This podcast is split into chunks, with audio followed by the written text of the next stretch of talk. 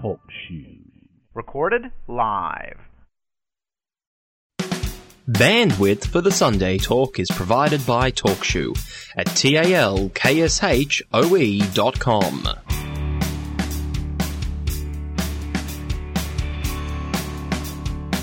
This is the Sunday Talk, episode 26, for April 12th, 2009, the Easter episode. The Sunday Talk is brought to you by GoToAssist Express, the easiest remote support service available. Try GoToAssist Express free for 30 days. Visit gotoassist.com slash tech podcast.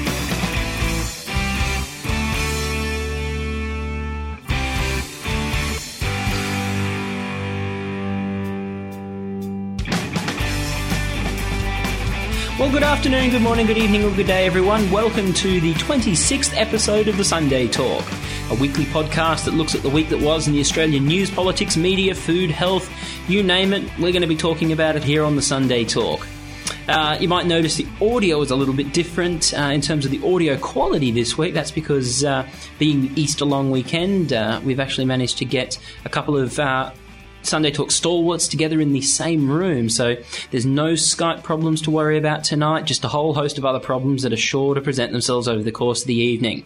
My name is Matthew Kopelke, the host of the Sunday Talk, and joining me here around the microphone after what ended up being quite a sumptuous meal is Mr. David Hutchison. David, good evening. Good evening, Matthew. Good evening, everyone. Yes, the aluminium chef has uh, done himself proud, let's just say. Oh, I, I, dare say you uh, have done yourself proud. So, just for the listeners' benefit, uh, we're uh, recording this on the uh, on actually Saturday. The ironical. Ironical is that a word? I don't know. It is now. We'll run it, yeah, run it now. I'll fix it in post. Uh, the uh, the irony of the whole situation was, is for a show called the Sunday Talk, we're actually recording on the Saturday this time, but I'm sure it's Sunday somewhere in the world, so it kind of qualifies. Uh, it will be in a couple of. It will be in an hour or so. Okay, well we've uh, we'll come back in an hour, ladies and gentlemen, and We'll uh, still be here. Yes, very true. Uh, so it's the 11th of uh, April. Uh, 2009, uh, not the 12th, even though this episode is going out on the 12th. So uh, tonight we've uh, managed to get myself and David into the same room, and David, you prepared quite a nice meal. Uh, what was on the menu tonight, Mr. Aluminium Chef? Well, we started with some uh, some old favourites, and the we started with the, the old favourites and and some new things. Uh, first up was the famous spaghetti bolognese, which I actually use a Napolitana sauce for, and threw in, throw in some extra additions for, and I think I think it makes a beautiful flavour. Uh, we also also did some also did some mini pizzas, uh, basically some slices of pepperoni, spring onions, uh, and regular onions, a bit of garlic powder, a bit of mozzarella on top of an English muffin. Under the uh, in the oven this time because I don't have my usual griller available. Yeah, I, I think that worked quite. I think that worked quite well, and followed it all up with the um, followed up with a mixed vegetable stir fry. With it was uh, what did I have in it? I had celery, capsicum, onion, spring onion, carrots, uh, all in a honey soy, mar- all mixed into a honey soy marinade and served on rice noodles. Oh well, it, uh, it certainly tasted good. So uh, it was a very impressive uh, spread, all the same. And that's the kind of hospitality you get when you come down to Brisbane. Oh yeah, it's been it's been a long standing thing. I was when when I started hosting when I started hosting recording sessions here for the ETECO, I thought it would be uh, polite of me to uh, actually offer up some catering instead of just instead of just buying it all in. Uh, and yeah, I think I think uh, I think the, the feedback I've heard about it has been largely positive, and uh, yeah, it, it, it does give you um, does give you uh, some inspiration to try new things. Uh, as opposed to just cooking for yourself. Yes. Now, it was very good cooking. Um, now, one thing, ladies and gentlemen, you would have noticed is that the audio quality tonight uh, is a little bit different. That's because uh, whereas normally we would, uh, David be on his uh, USB headset microphone and I'd be on my normal microphone up in Hervey Bay. Tonight we're recording around the one uh, microphone. So uh, the audio quality is a little bit different. Uh, we're hoping uh, it's not too much of a difference to, to be in any way distracting. Uh, and to be honest, I think it's quite nice, even though normally we try to go for a dead quiet studio feel.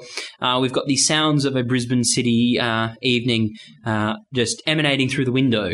Uh, so you can hear the occasional car, the train. There's uh, there's been some rain this evening, so all up, I think it's it's probably a nice little package you're offering tonight here on the Sunday Talk. Definitely. Yeah, so uh, tonight on the episode, we'll uh, we're having a look at uh, the biggest news announcement of the week, uh, the uh, announcement that the government is going to go it alone with a new national broadband network. So we'll be having a bit of a look at that this evening. Uh, we'll also be talking about the situation with North Korea and that missile launch from from last Sunday, even though they prepared to seem convinced to try and tell us that it was some sort of satellite being put into orbit.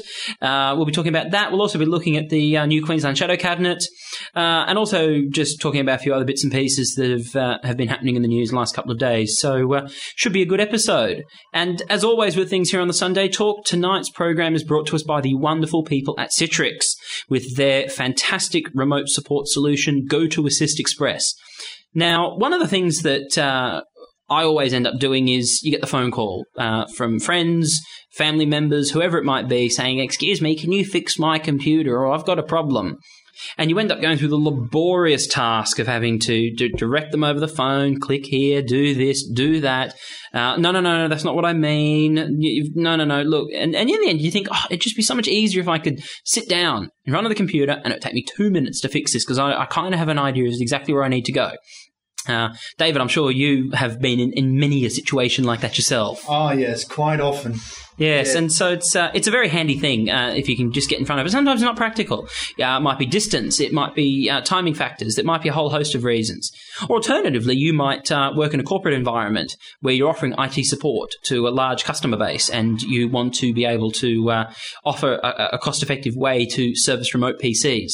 Uh, well, Citrix have the solution, uh, a program, a wonderful program called GoToAssist Express. Uh, by just installing this on uh, remote computers, and then you can access it through any sort of web browser, be it Internet Explorer, Chrome, Firefox, Safari, on either PC or Mac. Uh, you can remotely access computers and you can control the desktop and you can fix up any support problems that might have come your way. So that is the power that GoToAssist Express offer you. Now, I know you're not going to take my word for it, so that's why I'm prepared to offer you a free 30 day trial of GoToAssist Express. No features locked out. None of this, you get 10 mouse clicks and it drops you down to a buy now button or anything. You get complete total use of the program for a full 30 days and uh, at which point you can decide to either purchase it and continue using it, or you might decide to cut your losses because it's not exactly what you want. But GoToAssist Express. To use this 30 day free trial, all you need to do is point your web browser at www.gotoassist.com slash tech podcast. That's gotoassist.com slash tech podcast for your free 30 day trial. And we thank Citrix for their support through GoToAssist Express of the Sunday Talk.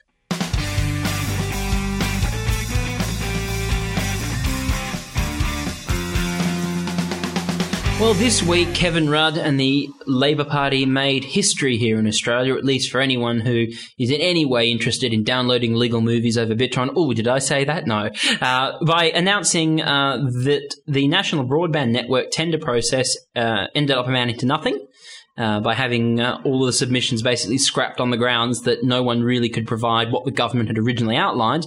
And in true Labor Party fashion, they've decided to go it alone with a $43 billion uh, fibre to the home slash fibre to the premises, depending on which way you want to describe it, uh, national broadband network. Now, of course, this shocked quite a lot of people, uh, least of all the Telstra board, who suddenly realised that their little copper wire network was going to be obsolete in about a decade.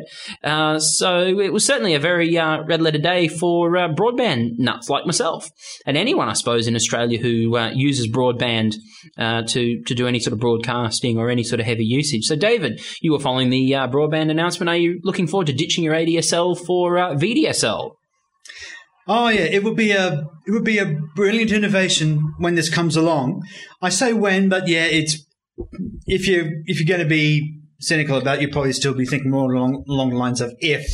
It's going to take quite some time to build this thing and quite a lot of money because we're basically rebuilding, well, uh, rebuilding is probably we're basically building a fiber optic communications network essentially from scratch. There may be some existing infrastructure that can be incorporated, but to, to run glass fiber up to the wall plugs of every home and residence business premises and every building basically in Australia, that's going to take quite a lot of work and quite a lot of quite a lot of effort, quite a lot of money, quite a lot of infrastructure as well.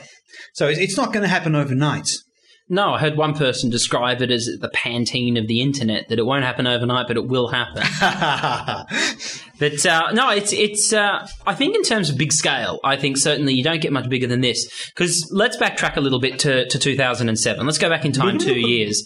Yes, and uh, and look at where we were at two two years ago. We had a Howard uh, Liberal coalition government in power uh, the Labor Party had come out, the, the, newly reinvigorated Labor Party under the direction of Kevin Rudd, and it said that they were going to uh, get quite into this. Uh, concept of building a national broadband network, and they compared it to things like the the uh, the Snowy Hydro scheme and building railways. This is big 21st century infrastructure building, nation building work. And uh, at the time, the talk was about a fiber to the node network. Uh, now, the difference between what was announced in 2007 and what went through the broadband tender process and what they've announced last week is the amount of fiber optic cabling that's going into the system. Under the fiber to the node network, this is how I, far as I understand it, and anyone listening, please feel free to correct me if I've got any of my facts wrong. But uh, fiber to the node basically took you up from the fiber optics from the central hubs at the uh, from the like sort of uh, your, your, your central buildings and your server rooms and that through to the exchanges in the in the neighborhoods. From that point on, that plugged into the old copper wire network that's currently owned and operated by Telstra. And would then run through the standard copper wiring up to your telephone sockets and, and, and that in the home. Now, what this meant was is that you didn't have a true fiber optic network. While the speeds were able to go good guns throughout the fiber optic network, what you ended up with was a situation where once it got to the exchange, it dropped back to the old copper wiring, and that's basically got a theoretical limit of about 24 megabits a second downstream. So it meant, and then from that point on, as it went through the copper wiring, the, the speed dropped off quite considerably the further away it got. And uh, whereas now, what's been announced is uh, a fiber to the premises network, where, as David just explained, the, cop, the, the copper wiring, the fiber optic wiring or cabling or tubing, whatever you want to call it, goes all the way from the central servers and, and, and, and the international pipelines all the way to the wall socket in your home or your business, basically any fixed installation building of uh, or dwelling of any sort, it'll run all the way through, which means that as per the speeds announced, the original broadband tender was looking at a minimum of 12 megabits a second downstream, but now they're saying it'll go up to 100 megabits per second. Very impressive. And I'm hearing similar figures being quoted from existing networks overseas that have already been built to this particular standard. So, in a sense, it's playing catch up. But uh, if we do, if we do manage to catch up, that would, it would in theory, uh, stand us in much better stead as far as uh, international communi- as far as communicating overseas would be considered. Oh, absolutely. I mean, places like uh, Korea and, and, and most of Asia are already running $20, $30 a month uh, connection fees for a 100 megabit fiber optic network. So what we're basically getting uh, is is essentially what most of Asia already experience. And in a lot of ways, will bring us a lot further up the OECD table for broadband penetration, general speeds, availability of access. But the thing that I really have to, I mean, I don't like getting on my hobby horse at the best of times here on the Sunday Talk, but I feel I have to, uh, is, the, is the whole sense of timing with this. Here we are in 2009, and what we're about to do is embark on a massive eight or nine year, possibly 10 or 11 year rollout for this fiber optic fiber to the premises network. Really, this should have been done a decade ago. This really should have been done in the first or second term of the Howard government. There was no reason why this thing should have been delayed. And my only fear with the amount of money that's being spent, with a grand total of $43 billion, which is probably a fairly rough estimate, it'll probably blow out like most government contracts tend to do.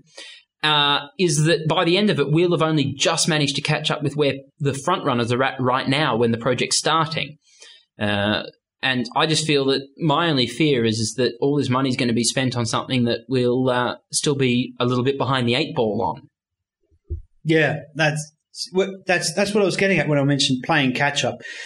It's uh, going to be, it's it's going it's going to have to it, it's going to have to be an ongoing process Mm. as far as upgrading is concerned. As as far as getting this thing into the getting this thing into the par with the uh, established overseas networks are are, uh, are involved with because. It, because we're we're aiming for this particular standard now, and there's going to be there's going to be other new standards coming in in the meantime that are, that are going to be rolled out and, and adopted in various various parts of the world. And uh, if we don't have if we don't build in the capacity to adopt these new technologies, then we, we'll, we'll basically be right back where we started. Oh, absolutely. And one of the, I mean, then to play sort of the flip side of the coin, one of the big advantages we get with something like fiber to the premises is that it is by putting in a, a complete top to tail fiber optic network, it does give you great expandability. At the moment, we're talking about 100 megabits a second, which is about four times faster than the current top speed you can get if you've got a, if you're really close to the exchange and you've got a really stable ADSL 2 plus connection. You can get about 24 megabits a second. So 100 megabits is about four times faster than what we can get right now. But here's the wonderful thing: if you go fiber optic network wiring for the whole of the country, what this means is, is that it's just simple hardware upgrades at the user and the server end that allows the speeds to increase. Because apparently, my understanding is that right now there are trials going on in certain parts of the world where they're testing, get this, one gigabit per second fiber optic connections. That is moving. Oh, it is. And that's using the same fiber optic cabling that's about to be laid under the national broadband network over the next decade. It's just server upgrades and end user modem network interface card upgrades that are allowing them to get this with already being talk of in the next two to three years, trials beginning on what is currently perceived as the theoretical limit for fiber optic, and that is 10 gigabits per second. Man, that that's that is even more impressive. That that that could, in theory, that could, in theory, download a whole DVD in five to ten minutes, couldn't it? Oh, a lot quicker than that. Well, 10, 10, 10 gigabits, a, well, ten gigabits a second. A, a DVD is four point seven gig. That'd only be about. Yeah, I think about it, it'd probably be more like two or three. Would that, would that be a little more close quite, to the mark? quite possibly, or two or three seconds. You're, you're looking Seconds? at. You'd be looking at 10 gigabits a second. So you're looking at about what two gigabytes a second. You'd be able to pull down on that. One to two gigabytes a second. Bang. There you go. Well, this is me doing very rough maths in my head. Actually, let's work it out. Let's work it out. Here we let's go. go. We've let's got go. a calculator here. Let's, go into a let's calculator. Dial it up. So if we're saying 10 gigabits, um, so we're talking 10 gigabits uh, divided by 8 roughly, that gives you 1.25 gigabytes a second that you can pull down. So you're looking at about 5 seconds to pull down a whole DVD. Yeah, about uh, a, a whole standard DVD, four point seven gig. I don't know how much a Blu-ray. Don't know how much a Blu-ray is. Or About four like times that much. So you'd still be looking at under a minute. So Impressive. not Very even- impressive. Enough time to click the button, then get yourself comfy, and, and then press play. yeah, it, it basically worked like that. that, that it would it would make it would make uh, video on demand services so much easier to use. Well, that's exactly right, and this is where you have to look at the economics of the situation because initially it's it's going to be an eight to ten year rollout, and the government have already put up uh, a rather predictable figure of four point seven billion dollars, which just happens to be the original amount that they were coughing up to build the fibre to the node network. Because I think what happened is Senator Conroy and the rest of the people in the telecommunications department realised that uh, four point seven billion dollars wasn't going to buy you much of a national broadband network. So $4.7 billion on the table right now. Let's get to it. Now the rest of the 47 billion, uh, $43 billion, well, the other 39 billion has to come from somewhere else. And there is talk of a couple of different ways. One of the most prominent ways is which are asking existing telecommunication networks and ISPs, so on, to, to buy, uh, shares, equity shares in, in the new network. So if every single ISP coughed up a couple of hundred million dollars and Telstra and Optus coughed up a few bill each, you'd suddenly have your $40 billion there to build the network. Uh, and that's where we hit the interesting situation with regards to this is suddenly by having a a 100 megabits connection into every single home. Now that's theoretical limit. That's if you're under, a, if, if really good connection, blah, blah, blah. There's obviously a lot of things that could affect that coming Your down. mileage may vary. That's exactly right. And but at the end of the day, what will happen is is home users will have access to a much more much greater degree of bandwidth than what they've ever had possible. And what that brings with is, is applications. What can you do with all of these megabits going into your house? Suddenly it replaces your telephone. Suddenly it replaces your television antenna. It replaces the radio. It replaces your standard internet connection. all of these various aspects suddenly roll into one, coming through one pipe into your home. And this also means that a lot of non traditional mediums Media. media and mediums have, have have a great say in it. Like ABC Radio, for example, suddenly don't they can shut down a lot of their radio stations if, in theory if they wanted to, because every user in the world in, in, in the country can can gain access to it through the new national broadband network and. Non-traditional media, such as say Fairfax, for example, uh, suddenly now, if anyone's been following their web presence, they've been increasing quite consistently the amount of audio and visual content they offer. And suddenly we're in a situation now where by having a high speed broadband network, the, the, the range of uh, new media that can get involved uh, is, is actually quite exciting. And uh, there's these new new forms of distribution, new forms of uh, access for, for, to finding customers and, and advertising as well, I suppose, at the end of the day, was where all this will go to. Oh yeah, It- yeah. It, it's it's uh, yeah. There, there would still be a there would still be a, a place in it for having the right content in it though, and because uh, it would still be it would still be the content that would drive the uh, take up the services. Well, that's always the way you you, you look at uh, the first round of broadband here in Australia. You, you want what's known as that killer application. You want the, the the reason why people adopt broadband. And what was it in the late nineties, tw- early twenty first century? Napster, LimeWire, downloading illegal music. That was the killer app that broadband needed to to get any sort of traction. Because up until that point, people were browsing the web, checking email, chatting on ICQ. Think back 10 years ago to where we were at with the internet. And what you suddenly saw was Napster exploded on the scene and people wanted quick ways to share music. And broadband was there and that's what pushed people to, to wanting to, to, to adopt broadband. And I think what we need to look at also then is is what is going to be the killer app that switches people over to the new national broadband network. Because at this, stage, there's no word on what pricing is going to be. Uh, the theory will be that by having a, a government owned, independent regulated, uh, only wholesale only company, which is what will run the national broadband network, that it won't be the horrendous mess that we've got with Telstra, where they're a wholesaler, but also they have their own commercial interests and have to turn a profit. The interesting thing is that that uh, National Broadband Network Company, uh, for to use a descriptor as a possible name, was described in some respects as being similar in scale to Australia, similar in, in scale and application to Australia Post, which once upon a time, uh, before it before its corporatization, was part of the old Postmaster General's Department, alongside what is now Telstra. Yeah, and uh, we've seen how that all happened and how that worked out, and which is where the fact that Senator Conroy has flagged that there's going to be a, a, a, over the next 12 to 18 months some big uh, investigations from a regulatory sense to look at how the new national broadband network company will operate. The fact that they've already said there's no one telco or ISP that'll have a lion's share of ownership. I think there was a figure bandied about during the week of no one party being able to own more than 10 to 15 percent of the of the shares available in the company, which I think these makes sorts of things make sense because you, you don't want another Telstra. Oh hell no! Although on the popular broadband forum Whirlpool, there was a few names bandied about for this new national broadband network company. One person said Telstra 2. Another person said Telecom because that's what we had when the days were good. And Well, yeah, tel- yeah, tele- telecom is the uh, telecom is the uh, phones division of the old Postmaster General's Department that I was I was mentioning a second ago. That is actually that is actually one part of what is now Telstra. Uh, it was merged with in, in the early '80s. I forget which uh, I forget which government set it up, whether it was Fraser or Hawke. It was merged with the Overseas Telecommunications Commission, and that formed the that, that formed the uh, the meg- the megalith we know and love to hate these days. Oh, yes. Well, Telstra, I mean, we've mentioned Telstra a few times because, of course, the one thing that the NBN now does is completely freezes out the current copper wire network that we have here in the country. Because Telstra had uh, traditionally had, had formed a, situ- a relationship with the government where they played a real love hate type thing. They uh, they love to throw heat at the government and say, hey, we're going to do everything we can to, to interfere and, and, and just generally be a bad neighbour for, the- for, the- for the federal government.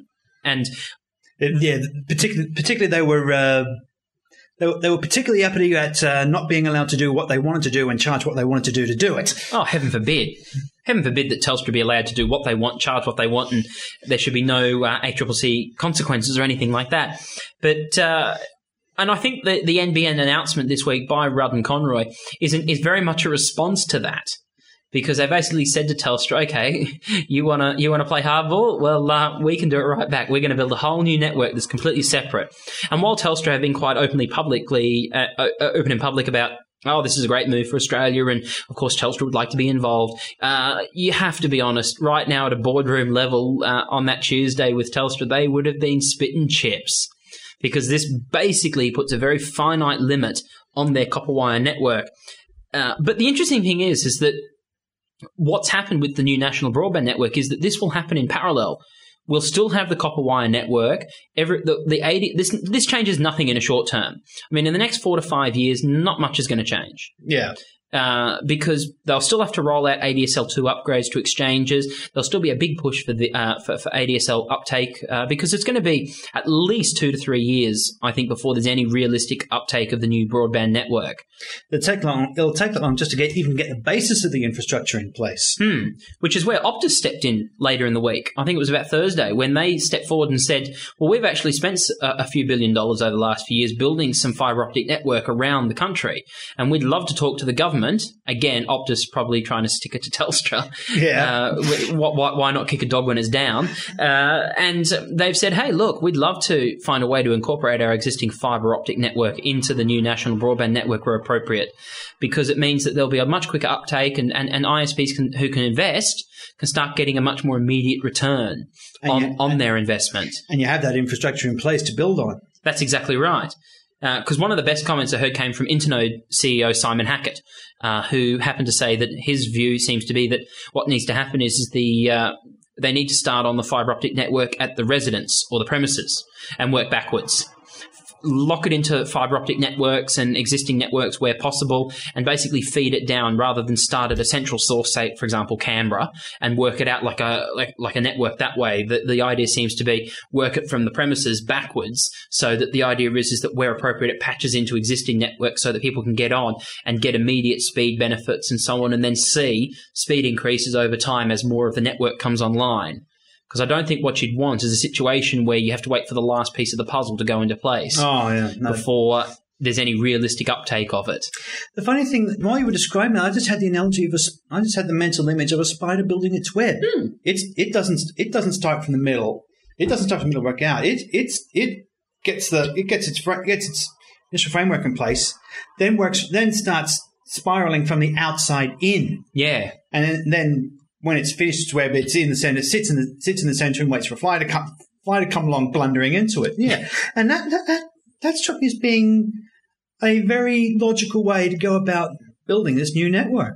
Well, it makes sense because for one of the things, is the network will only cover ninety percent of the country, uh, which Country or population? country, which So is it's land mass. landmass, which is Good. interesting because if you look at the, the amount of the amount of the country that isn't really got a heavy population, uh, ninety percent is not too bad. With the other ten percent being taken up with next generation wireless like EVDO and LTE, various new uh, wireless networks that are coming online overseas. Oh, Sorry about that. And uh, so the situation, as far as I see, is, is that by starting at, at the extremities and working your way inwards means that you end up with a situation where a lot of regional customers, who traditionally are the last, sort of left to the last mile, if it ever. if it ever, and uh, they'll be the first ones to come online. Presumably, part of this, you'd have to sort of have some sort of central pipes going out to various areas to begin with, and then Oh, you'd start yeah. hooking up your regional parts. Because what I, what that means is you're not starting with Sydney, Melbourne, Brisbane, and working your way out from there. Which traditionally, your city folk uh, are always the first ones to get them, and the bush people go, "Oh, well, we've been left out again." Uh, because also, what that means is, as Simon Hackett made the obvious comment, target areas that don't have ADSL2 at this stage. That way, people who've got access to ADSL and ADSL2 can stick with that for a few more years, but people who still don't have decent broadband can immediately go onto the new broadband network and, and, and have that situation where they're kind of getting comparable speeds to the city folk who then uh, switch over from copper to fiber optics. So a lot of things are going to happen, I think, over the next couple of years, and this is actually going to be something that's very exciting to watch because I think the other aspect is content. Coming back to content again, I look at us as a podcast producer. One of the aims of the Sunday Talk is that we'll eventually be, uh, or had originally intended to be, but was a video podcast where we'd use video capabilities of Skype and we'd send out a video feed every week. But broadband bandwidth just held us back. There's no way we could do the video show the way we want to on the connection speeds that we have. Like you're on a 512, I'm on a 1.5. I think VTOL's on an 8 megabit down in Melbourne. So I don't think um, we've got the speeds there. But once we get this national broadband network in the early part of the next decade, um, we'll quite easily be able to do it. And suddenly this levels the playing field. Yeah, and and it, it would also mean it would also mean uh, it, it, it would also mean that uh, there'd be, there'd be uh, new content. It, it, it also opens up the scope to develop new content and get it and get it uh, distributed far more easily, far more readily. Absolutely, because the distribution is always one of the things that's held us back in this country. Yeah, Uh, you've got a pipe into every home. That's you've got 20 million people there that you can suddenly access and say, "Hey, I'm uh, I'm producing something," and they can all get it. It's a level playing field. Uh, so combine this with uh, where Vodafone, Optus, Telstra are going with their wireless networks, and suddenly you, you'll end up with a very competitive landscape, particularly for Telstra, who I think by about 2015 are probably going to have to realise that the future for them, or they'll realise it a lot sooner, but I think by then it'll have become apparent to customers as well, that their future lies in their cable network and their next G wireless network. I think that's really where Telstra's future lies. because yeah, particularly because the uh, that um, 3G wireless network was being was being touted in some of the early media reporting about the National Broadband Network as filling in the gaps for the extra 10% of the population who are who would be outside the reach of the uh, network's capability. Uh, I hear one of the original, I, I hear one of the first test sites for this is going to be in Tasmania, and just for the and just by coincidence, the uh, area being area being considered for test would be in in part of the ten percent. Yeah. Well, That was one of the media reports I saw about this on Tuesday, Wednesday. Hmm, well, it makes sense to, to start it off in Telstra because much smaller geographical Tasmania, size. you mean? Yeah, it makes uh, much smaller, much smaller landmass, easier to roll it out. You can get a lot of the bugs ironed out in the system, and uh, it makes a lot of sense. So that they get their new national broadband network starting in July, uh, which is just insane. Uh, I'm very jealous. Uh, so we might move the Sunday talk to Tasmania in a couple of months. That would be a very that would be very interesting to try because we'd have we'd have we all have our various commitments here. Well, it'd be to be a very big commute. Oh, very big commute. but at least we'd have access to super fast broadband. yeah, so it's uh, it's going to be interesting to see where this goes. I think this is going to be a big story to watch uh, because obviously here at the Sunday Talk, uh, following broadband dev- development here in the country is uh, is a, is a big uh, thing for us, and we'll certainly be charting this over the next. Oh, 100 to 200 episodes of the Sunday Talk, assuming we last that long. Assu- big, big assuming we last that long. Yeah. Yeah, we might get shut down for some various reason. But uh, yeah, we'll be following the National Broadband Network. But I have to say, in terms of sheer guts, gall, size of vision, Kevin Rudd, Stephen Conroy, you guys get 100% for me, 10 out of 10. Uh, the National Broadband Network is more than we could have ever hoped for, and uh, I look forward to, to charting its progress.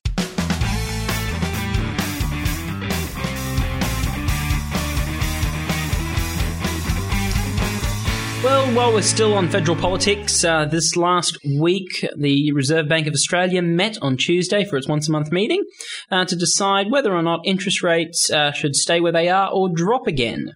Uh, now, obviously, everyone with a mortgage or a personal loan was sitting there playing, praying, please, please, please drop the official cash rate. Please, I don't want to have to pay so much on my uh, on my return. Uh, but uh, thankfully, our prayers were answered, and the RBA came out and said that uh, they'll be dropping the rate down to another 25 basis points. But sadly enough, the banks don't seem to be that interested. David, you have a mortgage. Yes. Were you happy that the 25 basis point drop occurred? Oh yeah. You're, you're always happy that you're always happy when you hear about a, a cut in, a cut in interest rates. It means you're not having to it means you're not having to put so much of your pay packet towards the mortgage. You can you can uh, make use of it in other areas, or if you or if you're like build up a buffer that you can that you can uh, fall back on if rates skyrocket again. But yeah, it is the it is a uh, it is a uh, continuing source of disappointments, not just for me, but for many, many, many, many mortgage holders. If their bank or financial institution decides to pocket the difference for themselves, as what as basically happened this week, uh, Commonwealth Bank and I think it was ANZ announced they were only going to pass on ten points out of the twenty five basis points that Reserve Bank cut from their rates. Uh, National Australia Bank basically came out and said rates unchanged. Mm. They pocketed the they pocketed the lot themselves, and claimed it was because and claimed that it was going that they were doing this because the cost to them of doing business uh, was what's the word I'm looking for? Not not not necessarily unchanged, that, but they were The cost of credit was so still still high. yeah, that that was that was the that was the uh, term they came up with, and uh, it really wasn't a surprise to see the uh, tabloid shows a couple of days later uh, come out and say, "Hey, hang on a second, it's actually gotten cheaper for you guys to do business in the, in, in the last few months or so. What's the story here?" Yeah, oh, was. I don't think uh, I don't think it was the most convincing of narratives that the banks came out with. Uh, that they were crying poor and that uh, they couldn't afford to pass the, the rate decrease on. Uh, unfortunately, though, what this does though is um, is show up one of the big problems I think that we have uh, with the oligopoly of the big four banks uh, in relation to to government uh, fiscal. Uh, budgetary related matters, and that is that the RBA can cut rates as much as they want, but at the end of the day, because the regulation's not there, the four big banks can essentially really do what they want. They don't have to pass on, as this week has ably demonstrated. If they don't want to pass on a full 25 basis point cut, they're under no obligation to. And the most the government can really do at this stage is to have people like Wayne Swan or opposition leader Malcolm Turnbull come on the line and just say, please, please pass them on, and pretty please. Uh, th- I think the uh, I think the words Swan were using were more to the effect of "it would be a good idea if they did." Yes, well, the funny thing is, is that, and much like um, Telstra with the national broadband network, uh, the banks can play hardball as much as they want. But I think what this week has shown is that the government, especially this Kevin Rudd Labor government, seem quite prepared to play hardball with uh, with organisations and, and, and, and businesses that don't exactly go the way they want them to. So while the banks at this stage can sort of say, no, we're not passing it on, and the government come out and say, we think it's in your best interests too, uh, I think the banks have really got to watch out because uh, there could be some regulation reform around the corner. Yeah, and it, it's it's been a long-standing issue, practically ever since the um, practically ever since not the 2007 campaign, the 2003 one, I think it was, Four. 2004. Ah, the joys of the calendar. the joys of election cycles. yeah, that's what I mean. They, they're not fixed. Yes. So, so it, it often it often drifts up and down the calendar. Excuse me. But it was in that it was in that campaign that uh, Prime Minister Howard was asserting the independence of the Reserve Bank, and uh, that it was basically and that it was basically the oversight body, and the uh, banks could could uh, be permitted to raise or lower rates independent of independently of the Reserve Bank's uh, jurisdiction. And I think that's basically uh, come back to bite the Rudd come back to bite the Rudd government uh, in in this in this current term because the banks have been had been given this had been given this uh, license by the uh, by the previous government of the day. They're basically carrying on. They're basically carrying on in, in those terms, and it would basically require the uh, government of the day to pass legislation to reassert the Reserve Bank's regulatory role in order to uh, make any effective change in that area. Well, that's right, and but at the same time, you do uh, the big push with the independence of the Reserve Bank. I think is more uh, has everything to do with independence from government interference, and and and, and sort of less to do with. Uh, unfortunately, this is as you pointed out the downside to it that they are so independent that they're independent from the oligopoly that is the Big Four. And uh, yeah, so that's why we're in the in the sorry little mess that we are. But suffice it to say, the official cash rate has dropped another 25 basis points. I think it's a record low, didn't they say? Three it's percent. it's three percent even now. The lowest it's been practically in all the time they've been keeping records, more than forty nine years. That's pretty good. And although there has been a, a fair bit of talk about around the commentariat about the fact that um, what we're likely to see is the only reason they dropped another 25 basis points was to get it to, and this is just a theory, um, to get it to an even 3%. But I don't think we're going to see any more rates cuts in the next six to eight months. I dare say this could be the last one for 2009. Yeah, I, I, I'd agree with that. I, I get the impression it's uh, reached. I get the impression it's reached a plateau as well. Uh, they've basically said they're going to wait and see how these stimulus packages, how well these stimulus packages work, and also what's going to be coming up in the budget next month. Gee, that's that soon. That soon already.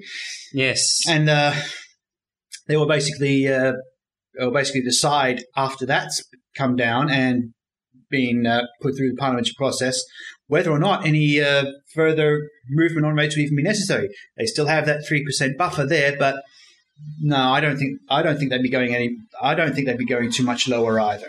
But then again, asked me 12 months ago if I was going to see rates drop over 4% by ne- this time next year, and I would have said you're joking. I wouldn't have anticipated it either. So anything can happen. I don't. We're still a long way away from where the Americans are at at the moment with regards to their um, zero to zero point two five percent variable cash interest rate. Oh yeah, that was that was the that was a massive chop when it came to it. They were that went from about three point five down to zero point two five in one hit. That was a big drop. I think it caught quite a few people by surprise. Well, I suppose that's where we're at with this global financial crisis. There's uh, just so many governments and organizations trying to do their thing to help stimulate the economy and get some sort of consumer confidence in there. And one of the big, it's either stimulus packages or interest rate cuts. And for countries like America that are already borderline zero, uh, we're, we're still a fair way off from that. And thankfully, though, we're, we're in a better shape financially. So I don't think we'll get down to the 0% interest rate anytime soon. No. Although I am, it is interesting to note that there is some, there is some media reporting and/or uh, media reporting this week. Uh, some of the punditry are saying there is light at the end of the tunnel. Let's just hope it's not an oncoming train.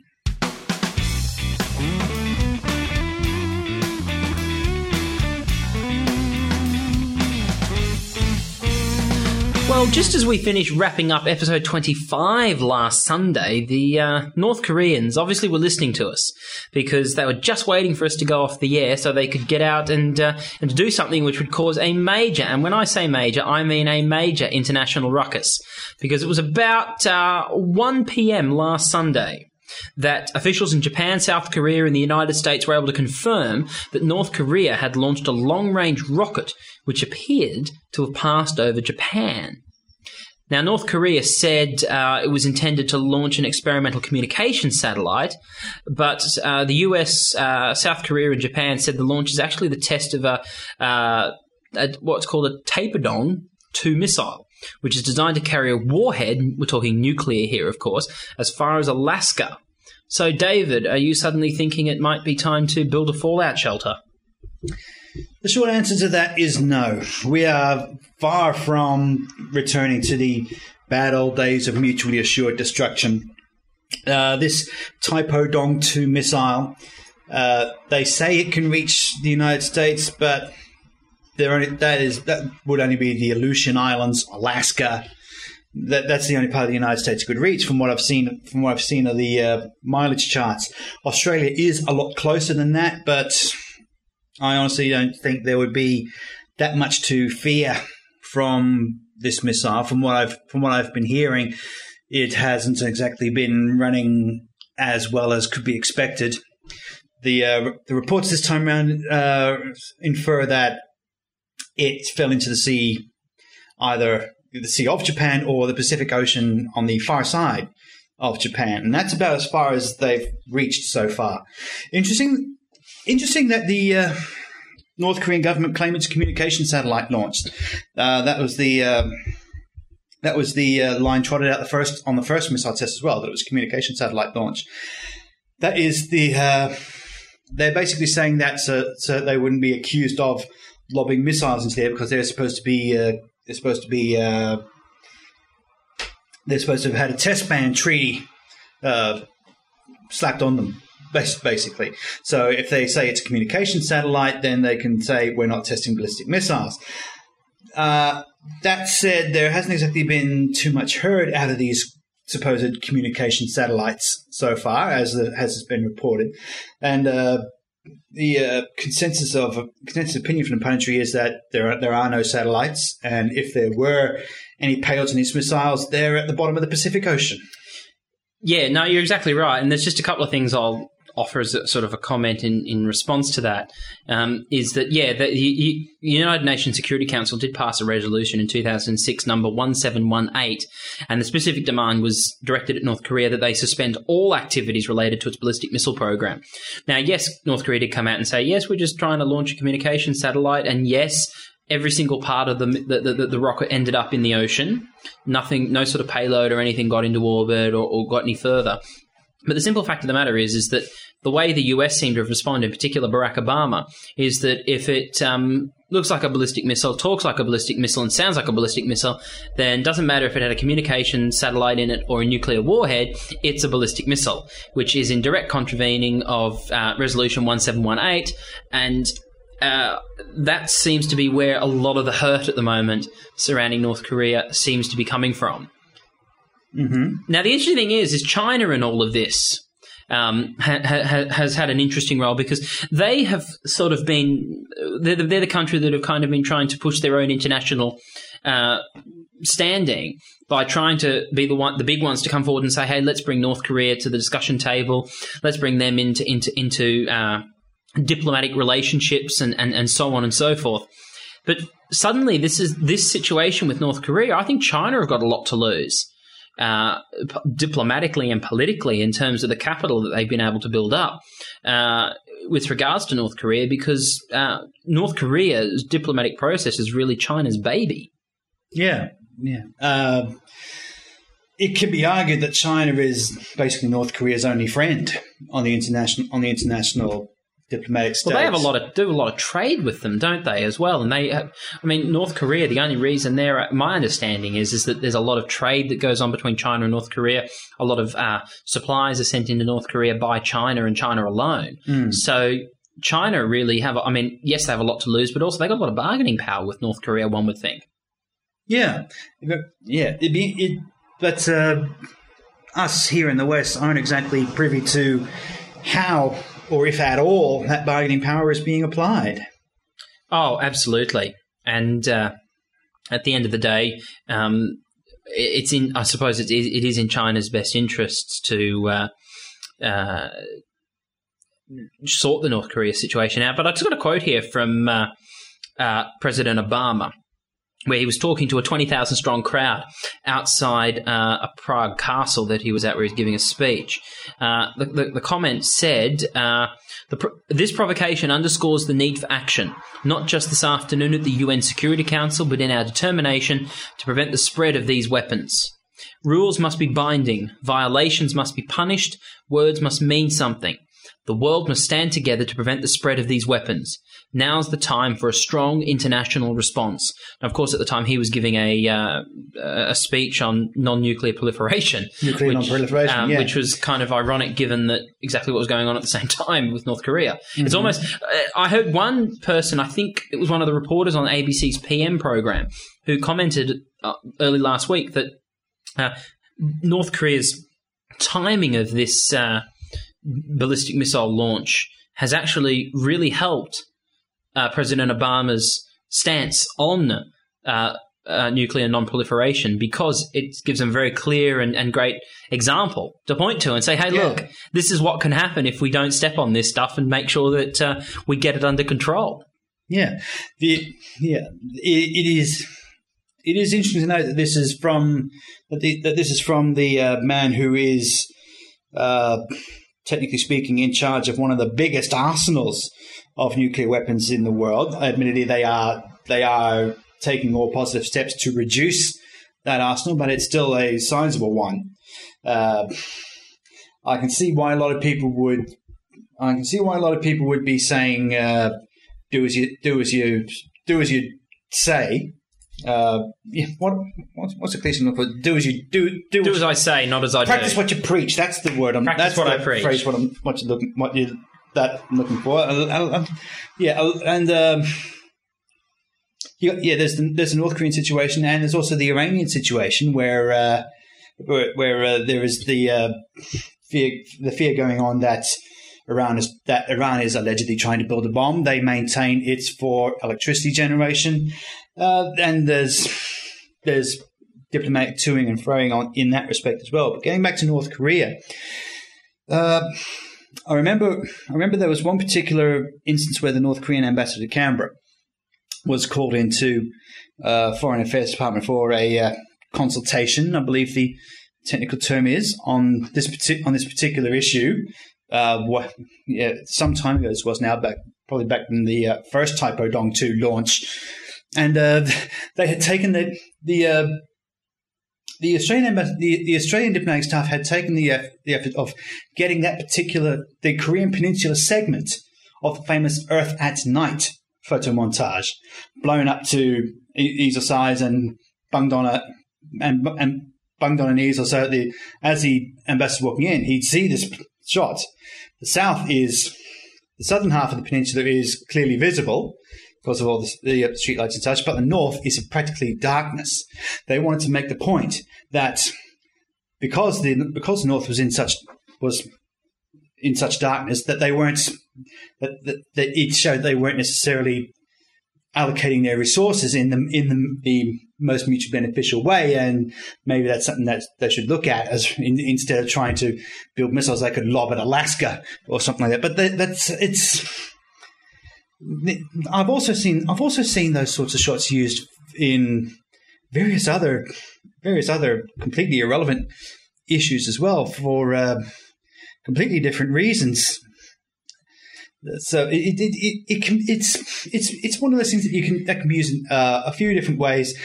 It was used in that particular way in that particular instance. I don't necessarily think it was all that entirely successful, uh, and it, it, it's uh, it's it's it's basically. Uh,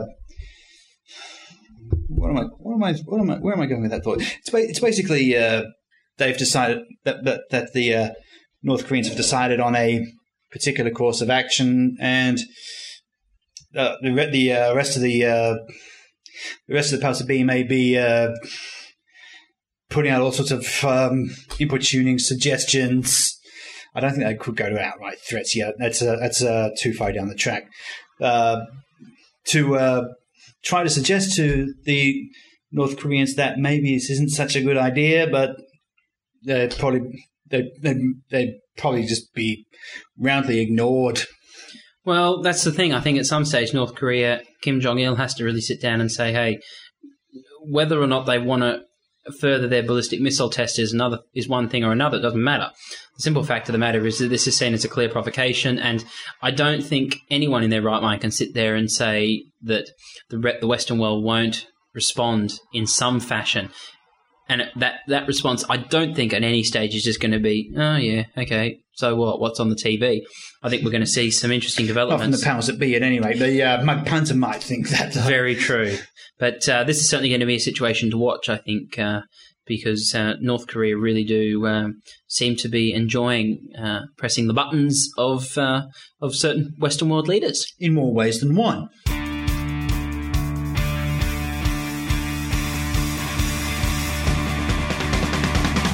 Just what we thought we might do before we round out this week's episode of the Sunday Talk is just have a look at some of the uh, the smaller scale uh, news items that have come across the Sunday Talk news desk over the last seven days.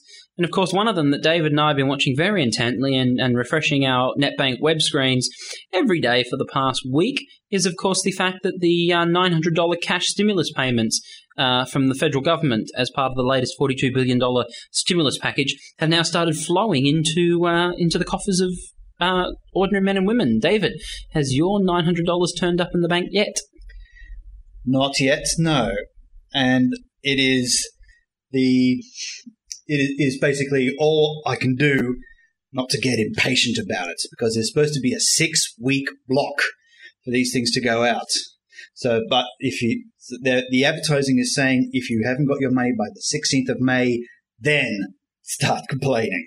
Well, but it, but it is, it is, yeah. When you when you're seeing media reports of check of checks being bundled up in mailbags, when you're hearing about people, when you're hearing about people ringing phone in saying, "Yes, I've got my money. I'm off to I'm off to spend it to keep the economy going," you think, "Yeah, come along. Where's my share? I'm getting a bit impatient here. I want to help out as best I can. I'm missing the party here."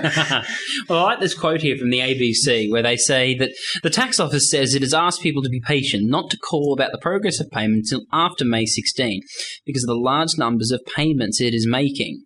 Uh, I like the idea of uh, hundreds of people bringing up en masse saying, oh, excuse me, I haven't got my tax return payment yet. I want my $900, please. Well, that's the thing. They're also running a. The other part they're also running about this is they have they've opened up a. Uh, I wasn't I was going to say amnesty window, but that doesn't quite make sense. They've opened up a window where if you didn't put in a tax return for 2007 2008, which is what these stimulus payments are being based on, you can get your tax return in before 30th of June 2009 and qualify for the stimulus. Now I'm thinking, yeah, there's a, there's the tax law specifically states that that uh, tax returns have to be in by the 31st of October. In this case, 31st of October 2008. There would, there would be uh, fines or uh, at least reprimands involved in uh, not getting a not getting a tax return in this time around. They say they won't. They say they won't find people, but it's it's uh, still uh, not beyond the realms of possibility that the opposition will get a the opposition or the tabloid shows would get a a letter from a constituent saying I put my tax I put my tax return in to get the stimulus payment and they've taken the lot off me with a big fine. So the big question at the moment, though, is what will Australians plan to do with their stimulus money? And here's just a short video clip here from the ABC uh, try- attempting to answer that question. I spend a bit of it, but I probably put it in the bank because I have a hard time making rental payments at the moment. It's pretty hard to find a cheap place, so I'm paying a bit more than I should at the moment. So yeah. I think I'm going to buy a camera. I want to start getting into photography, so it might be a nice way in just to buy a new camera. I'm going to buy new tires for my car and on a holiday. Good. What I will do with that $900 is invest it and save it because I get some very generous idea the government has to try and compensate for difficult economic and financial matters. I really need the money to pay off my credit card at the moment. The interest is killing me. We'll be putting it in the bank. Yeah. Yeah. Why is that? Um, just just because we need the money at the moment, so it's staying in the bank. So yes, some very uh, wise words there. People using it to pay off credit card debt, using it to put in the bank. Uh, all various very good measures. So yes, watch out for your nine hundred dollars stimulus payment over the next four or five weeks. Uh, in other news, this week, new opposition uh, Queensland opposition leader John Paul Langbroek has dropped two MPs from the front bench and elevated two former backbenchers as he came out and uh, unveiled his shadow ministry to take on Premier Anna Bligh's Labor cabinet. David, you've obviously seen the new shadow ministry. What are your thoughts?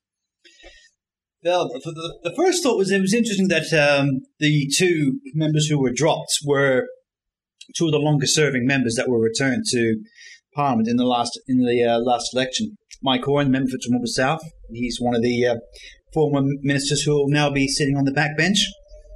He's also and uh, and Langbroek has also promoted two new newer members. I don't know if they were. Know. I was going to say newly elected, but I'm not certain about that. Some newer some newer members into the ministry. Uh, he was he's basically adjusting the mix of youth and experience, which is a reasonable a reasonable suggestion. The interesting, the interesting thing I did note is that he has not he has not correlated his shadow portfolios into the same lines as the uh, ministry, the the government ministry. There are, uh, for example, there are some there, there are some there are some portfolios that have been combined in, in, the, in the new um, government ministry. The shadow portfolios remain separate. So some ministers will be fielding questions from three shadow members, which is going to will, make question time a little bit more interesting, I think. Uh, whether whether they will actually uh, take the whether they'll actually take the fight up remains to be seen. No, well, it'll be interesting to see, but uh, no. So Langbroek's unveiled the new Queensland Shadow Cabinet. Just a few uh, sort of highlights. Uh, the, the uh, Lawrence Springborg will, uh, who's also deputy LNP leader, will be shadow attorney general and opposition spokesperson on industrial relations and trade. Former Deputy Leader Mark McArdle keeps the Shadow Health portfolio. Tim Nicholls will be the LNP spokesman on Treasury, Employment, and Excuse me. Economic Development, and David dying in the corner. uh, former frontbenchers Mike Horan and Rob Messenger have lost their portfolios to become opposition whip and deputy whip, respectively. Noosa's Glen Elmes becomes the opposition spokesman on climate change, and Bundaberg's Jack Dempsey will be opposition child safety and sports spokesman. Former Deputy Leader Bruce Flegg returns to the opposition front bench in the education portfolio. So um, he seems, fa- John Paul Langbroek seems fairly confident they're going to hold the Labor government accountable. Uh, obviously, the next three years will uh, prove whether he's right or not. Uh, and also, just in uh, in other sort of minor news, uh, of course, last week we mentioned that this weekend's a big weekend for science fiction fans. Uh, the new three part Red Dwarf miniseries, Back to Earth, has started airing on the digital channel Dave in the United Kingdom. No relation. Episode one uh, aired early hours this morning, Brisbane time. Uh, well, this is at the time we're recording. Obviously, by the time you're hearing this, episode two will have already aired, uh, and episode three will be on the way. So this weekend, big weekend for dwarfers, uh, as Lister, Rimmer, Kryten, and Cat uh, emerge nine years after the uh, sort of gripping finale to Only the Good, and uh, we find out exactly what happened. I have to say, I've downloaded the first episode already and have watched the first couple of minutes just to see if the quality was any good. And I have to say, they've made very good use of these new red 4K cameras that they're using to film in super duper high def. It's 4,000 vertical lines of resolution. So they've uh, they've done pretty well. Okay, what? How many horizontal lines does that make it out as? Hor- I have no idea. I have no idea. Yeah, because that's the that's the interesting thing. Uh, high definition is being sold on a number of being sold on a number of horizontal lines. Uh, we here talk about 1080p. That's 1080 horizontal lines, progressive scan. No, that's yeah, but that's the vertical resolution though of pixels. On the vertical axis, Mhm. you've got 180 pixels, and so with a 4K camera, you've got 4,000 pixels on the vertical axis. Horizontal Oh, axis, so it's 4,000 lines. I Yes. see. Yes. So um, 1080p is like, uh, for example, when you look at uh, something like Vanishing Point that we filmed last September, that had a resolution of 1920 by 1080. 1920 by 1080, That yeah, makes that's sense, it. Yes. Um, not to the listeners though, because remember this is radio and you've just done hand gestures. Well, yes, that would be a little. That is a little difficult, yeah, as I'm sure. As I'm sure guest three may be about to uh, testify. Good evening to you. Uh, yeah, but um, it, it, it, it's it's interesting. It's interesting. What was I? Where was I going to say? Yeah. Um, it's interesting that uh, the uh, new Doctor Who special is also uh, com- coming out this weekend. The uh, the Planet of the Dead. Yes, As a- as just a few hours actually. And I'm and I'm told that's also been shot in 10 in 1080p. Yeah, they, this is the first of the Doctor Who specials to be uh, filmed in uh, proper high def, uh, using the same camera setup as presumably what they use on Torchwood. And uh, so that airs in about, uh, what are we, 10 o'clock now? Yeah, about five or six hours' time it'll air. And uh, of course, this is one of the. Uh, the last of the episodes to feature David Tennant in the title role, and according to Russell T Davies, it's the last proper romp, good old fashioned romp that David Tennant's Doctor gets to go on before we have the big final three episodes, which lead up to his regeneration into the 11th Doctor, Matt Jones. Matt Smith. Oh, dearie me. I'm getting all my names mixed up. Smith and Jones. Smith and. Jones, clonk. So, uh, yes, so uh, this weekend, big weekend for sci fi nerds. And uh, so keep an eye out on Channel BT for uh, Red Dwarf, Doctor Who, Planet of the Dead, and uh, sure to uh, keep those download quotients uh, ticking over. I'm still trying to figure out whether I need to see every grain of sand in Dubai in such detail, though. Well, I'm sure we'll all find out in about six hours' time, David. But of course, if you're listening to the MP3 download of this, then you It's probably already wrong, know. You yes. probably have recounted every sa- grain of sand. or maybe not. Maybe you're just not that anally retentive. Hopefully not. Well, more power to you if you are.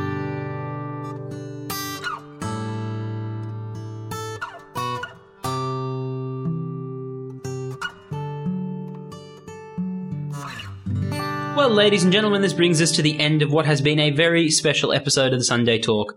Uh, episode 26, our Easter special.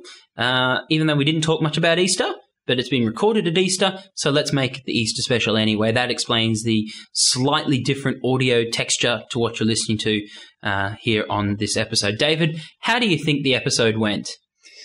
I know I say it every week, and I usually mean it every week, but uh, uh, this time, yeah, I think we've done particularly well. Uh, just just from the uh, ease and the ease of the process we've been able to achieve this week, uh, without without being beset with all the usual technical hassles and internet dropouts and and uh, lines line glitches and such such like. It's been it's been uh, particularly easy to do this particular episode this week, all being in the same room together and being able to talk directly to each other instead of instead of uh, waiting for each other to finish over a Skype line and uh, where we only end up interrupting each other. It this was this one has gone over. This one has gone over very well. Yeah, and uh, even though we've had the uh, occasional interruptions in the background of cars and trains and related weather phenomena here at Brisbane, I think it just gives the whole episode a, an interesting, a, a different sound. A We'd diff- be baking different- by now if I had the doors closed. Well, that's very true. That's uh, one of the things that when I record up in Hervey Bay, um, you have to be locked in a tomb, basically, which is okay because I've got air conditioning. Um, and it just means I had to make sure I had a nice 30 second sound of the ambience of the room with no noise, just the air conditioner, so I could filter that out in post production. But uh, hey, to be perfectly honest, as we hear a train pull in, uh, can everyone hear that? Possibly, I don't know. Who knows? Probably not. Probably not. We can, and uh, it might be picked up by the microphone. But uh, suffice it to say, I think tonight's episode is uh, probably it's not going to sound our best, but I think it'll sound quite good considering the circumstances under which we recorded it. A little more natural. Yeah, true. Yeah, true. Um, certainly makes a change from you think back ten years ago with all of our radio drama recordings, Oh yeah. uh, where you had to really go for that studio feel. You had to push push that studio feel so hard to to make sure that you got really good sounding, clean, raw audio. Number of times we stopped for trains and Planes aeroplanes and, automobiles and dogs and neighbours. Oh dear. Oh yeah, still remember, still remember that famous time we were recording here while next door we're having new drains installed. Oh, yes. It was good fun. It was good fun. Uh, but if you want to find us on the web, since we're now wrapping up and uh, it's time to move on, uh, you might want to have a bit of a Sunday Talk fix in between episodes. Uh, you can find us on the interwebs at www.thesundaytalk.com, where you can access past episodes, our discussion forum. We've actually, I've actually made a few changes to the website. You'll notice now we have our Twitter feed embedded into the front page. Uh, should uh, make it easy for you guys to see when the latest news updates are, are coming around and when we're recording episodes and so on. Uh, you can uh, also access uh, our we've once again gone up for the Bloggers Choice Awards now for 2009 in the Best Podcast category. So if you want to vote for us in the Best Podcast category at the Bloggers Choice Awards for 2009, uh, you can find that on the main Sunday Talk website as well. You can also find our PayPal donation button if you'd like to help out with the costs running the podcast or any of the server hosting fees. Uh, you can also access official Sunday Talk merchandise through our CafePress store. And uh, also, uh, if you can't remember the web address for the GoToAssist Express campaign, there's a nice little banner out at the bottom of the page there that you can click on. It'll take you straight there to grab that 30 day free trial. Well, David, thank you very much for uh, hosting this special Easter episode of the Sunday Talk at your place. I'm very much appreciative of it. You're welcome. Always a pleasure. And uh, we hope all of you will join us next weekend uh, for on the 19th, I believe it is. Uh, yep, 19th it The is. Sunday the 19th for the live recording of episode 27 of the Sunday Talk. Uh, that's assuming I'm conscious. I've got a housewarming to go to the night before, so it's entirely possible I might uh, be dead. Uh, Or, I hope not. yeah. Uh, but we'll see what happens. But next weekend, the plan is to record episode 27 of the Sunday Talk. Well, we might go out, as always, with the wonderful musical tones of Mr. Mark Blasco, who composed the wonderful Sunday Talk theme package that you hear each and every week on the show. My name is Matthew Kopelke. Thank you very much for listening to episode 26. Join us next Sunday at 8am for the live recording of episode 27. Goodbye, Australia. See you later, everyone.